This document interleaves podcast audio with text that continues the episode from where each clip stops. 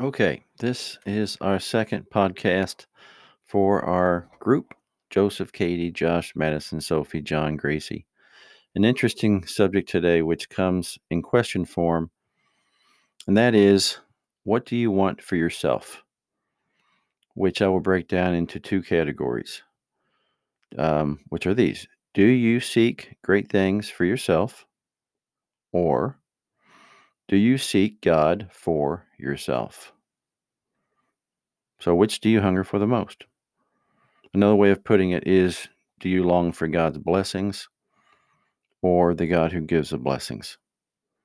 Now, this reminds me of a very uh, popular preacher today, I guess you'd call him that, which um, unfortunately much of the world has grabbed onto his teachings.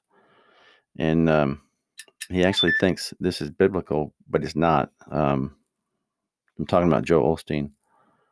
And um, he's certainly not a watchman on the wall for God, but he says this he says, uh, Do you want your best life now? And he thinks this is from the Bible.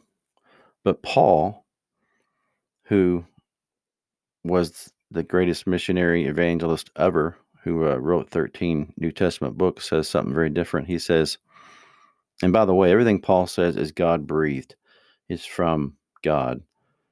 And he says that we are to deny ourselves. It's not even about us. And we are to take up our cross and follow Jesus. It's about Jesus.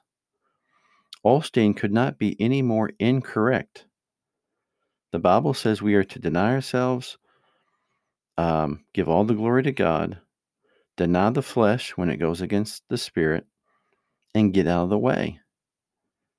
We are to uh, give all the glory and praise to God the Father. Matter of fact, as a Christian, we are to surrender all to the Lord. I know these are shocking words. Uh, most people, young people, have never heard them because churches aren't preaching them these days.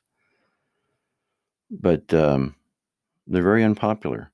People don't want to deny themselves. But Jesus said in Luke, and you can go back and read it, he said, Following me is going to be very expensive. It's going to cost you everything.